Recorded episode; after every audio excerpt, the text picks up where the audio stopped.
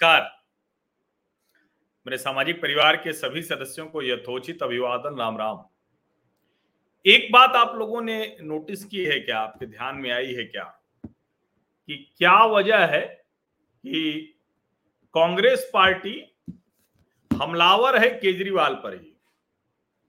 वो कतई केजरीवाल के साथ खड़ी नहीं है, सिसोदिया के साथ खड़ी नहीं दरअसल कांग्रेस पार्टी को ये बहुत स्पष्ट दिख रहा है कि ज़्यादातर राज्यों में ये जो पार्टियाँ हैं, वो उसी का हिस्सा मारती चली जा रही।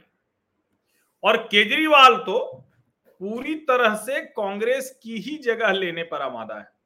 अब वैसे तो तेलंगाना में केसीआर, आंध्र प्रदेश में जगन मोहन रेड्डी, ओडिशा में नवीन पटनायक बंगाल में ममता बनर्जी, ऐसे अलग अलग जगहों पर दूसरी पार्टियाँ भी वो हिस्सा खा रही लेकिन अरविंद केजरीवाल अभी उसके नए खिलाड़ी हैं और वो सबसे तेज़ी से वो काम कर रहे हैं। इसीलिए कांग्रेस पार्टी ने रणनीतिक तौर पर यह तय किया कि अब किसी भी कीमत पर अरविंद केजरीवाल की पार्टी के साथ नहीं खड़े होंगे। जैसे केजरीवाल बहुत तीखे हमले कर रहे हैं, वैसे ही तेलंगाना के केसीआर भी तीखे हमले कर रहे हैं। ममता बनर्जी पता नहीं क्यों थोड़ी शांत सी हैं, उसके बारे में अलग अलग खबरें आ रही हैं। लेकिन केजरीवाल और केसीआर, दिल्ली और तेलंगाना, उसका कनेक्शन सामने आ गया है। भारतीय जनता पार्टी के सांसद प्रवेश वर्मा, उन्होंने गंभीर आरोप लगाया है। वो कह रहे हैं कि दरअसल दिल्ली की जो शराब नीति है, आबकारी नीति है इसको बनाने में के चंद्रशेखर राव, जो तेलंगाना के मुख्यमंत्री हैं, उनकी अहम भूमिका है।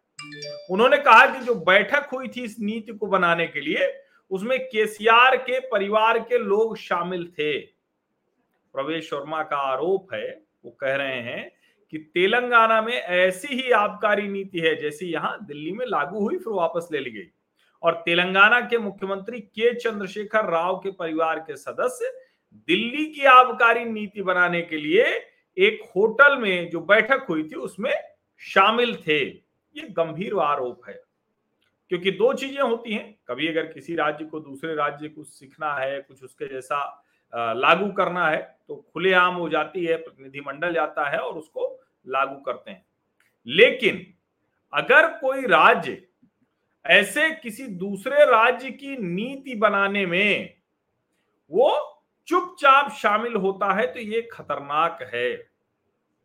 अब चूँकि ये आबकारी नीति जो है, वो तो लागू हुई और हट भी गई, लेकिन अगर तेलंगाना में यही आबकारी नीति है तो अब ये भी सवाल खड़ा होगा कि वहाँ की आबकारी नीति किस तरह की है।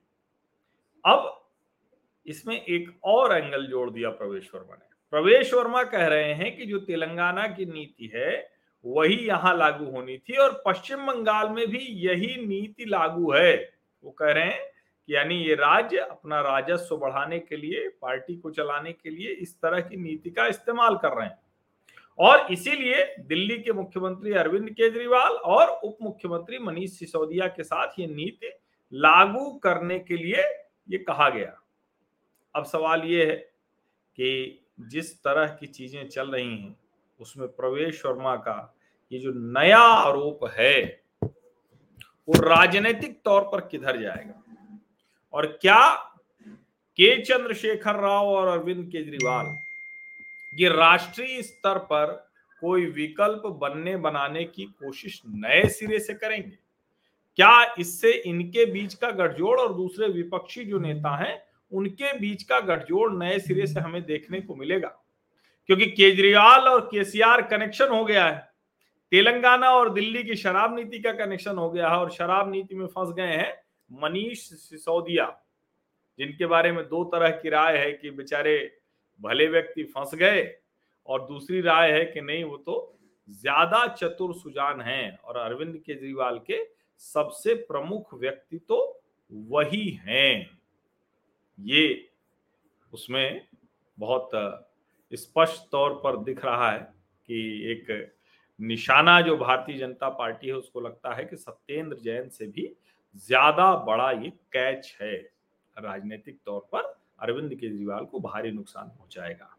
हालाँकि कई लोग ये भी चर्चा करते हैं कि अरविंद केजरीवाल तो इससे भी लाभ ले लेंगे।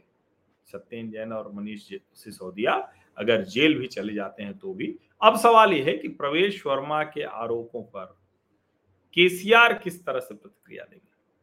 ये भी एक कहें कि एक राजनीतिक तौर पर बड़ा महत्वपूर्ण होगा और कैसे वो हमला करेंगे?